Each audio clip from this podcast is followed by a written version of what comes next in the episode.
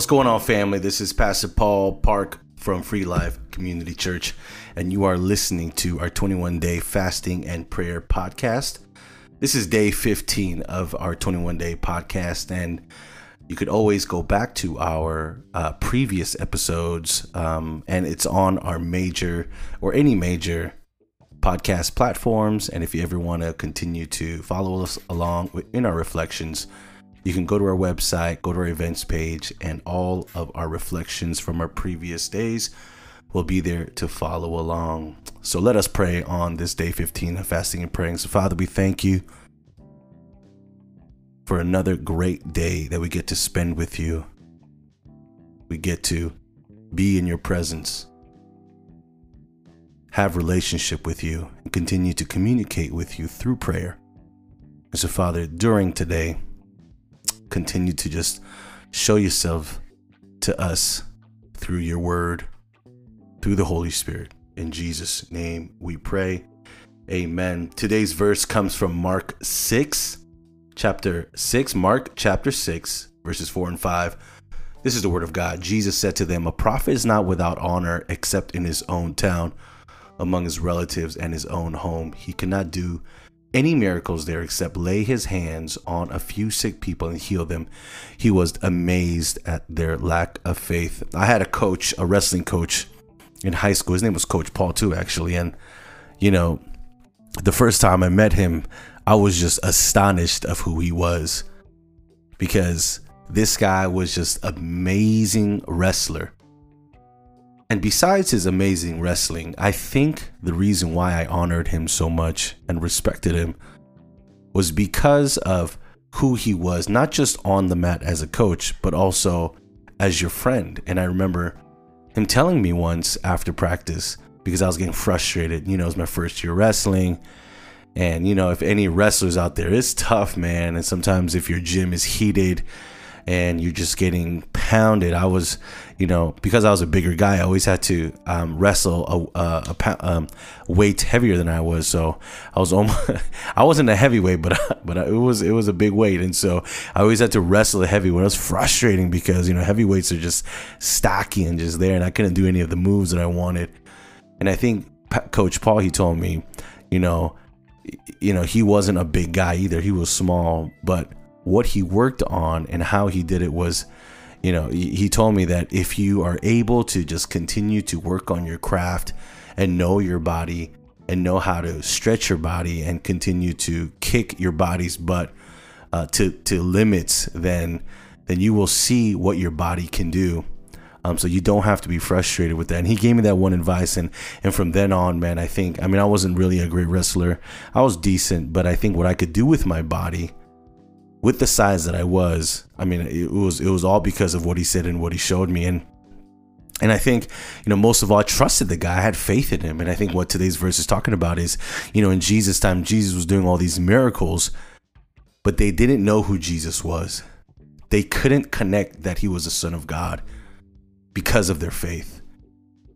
And a lot of times in the culture that we live in, in this honor shame culture, you know, even in, uh, especially in ethnic communities, I think the way we honor our communities, the way we honor our people, it's great, it's wonderful, and, and, and honor is deeply rooted in some of our ethnic communities. But sometimes I think there can be a healthy side of just honoring because of honor's sake, without any real trust, without any real, um, the ability to, to connect with that person. And so in Christianity, as we continue to follow Jesus, what does it mean to honor Christ? Is it just honoring because of tradition? Is it honoring because of the name Jesus? I think it goes a little bit deeper than that. I think honoring Christ means, first and foremost, you have to have faith in him. You have to have faith in who he is, and you have to believe in who he is. And Jesus tells people, if you just knew my Father, if you knew what my Father is and who my Father is and, and how he wants to connect with you and how he wants to have a relationship with you, you will know who I am, rather than just continue to look at the miracles and, and look at the healings. And so for me, you know, what honor means to me is recognizing the worth of that person, recognizing how much that person impacted my life, you know, and not just honoring because of honoring's sake. I mean, there has to be a purpose to all this.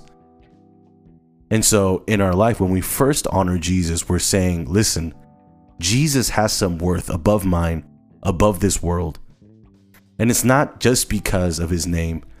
It's not just because of my tradition, because of who he is and how, how much I have faith in him, because he is God. He is the creator incarnated in human beings so that he can have relationship with us. That's huge.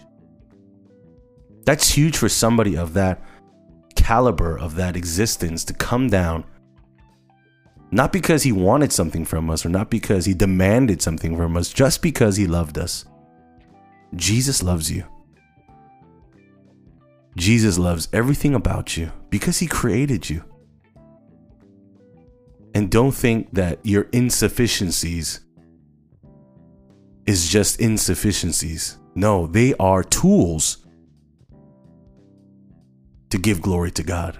They are tools to say, hey, I'm not a perfect person, emotionally, maybe spiritually, physically, but because I have Jesus, I can continue on. I can continue to live as abundantly, as blissfully as God has created me. That is what it means to honor Jesus. That is what it means to continue to have trust and have faith in our God. And so during this fast, not just doing fast for fast sake, fast sake, but remind yourself to honor God. Remind yourself that there is some worth behind who he is. Remind yourself that it's just not some songs. Remind yourself that it's just not some quotes. Remind yourself that it's just not empty Bible verses, but they're the living word of God. That's not only trying to teach us, but transform us into the likeness of his son. And if you knew that worth, I guarantee you, you will have no fear. You will have no shame. You will have no doubt in your mind. You will not be directed by this world.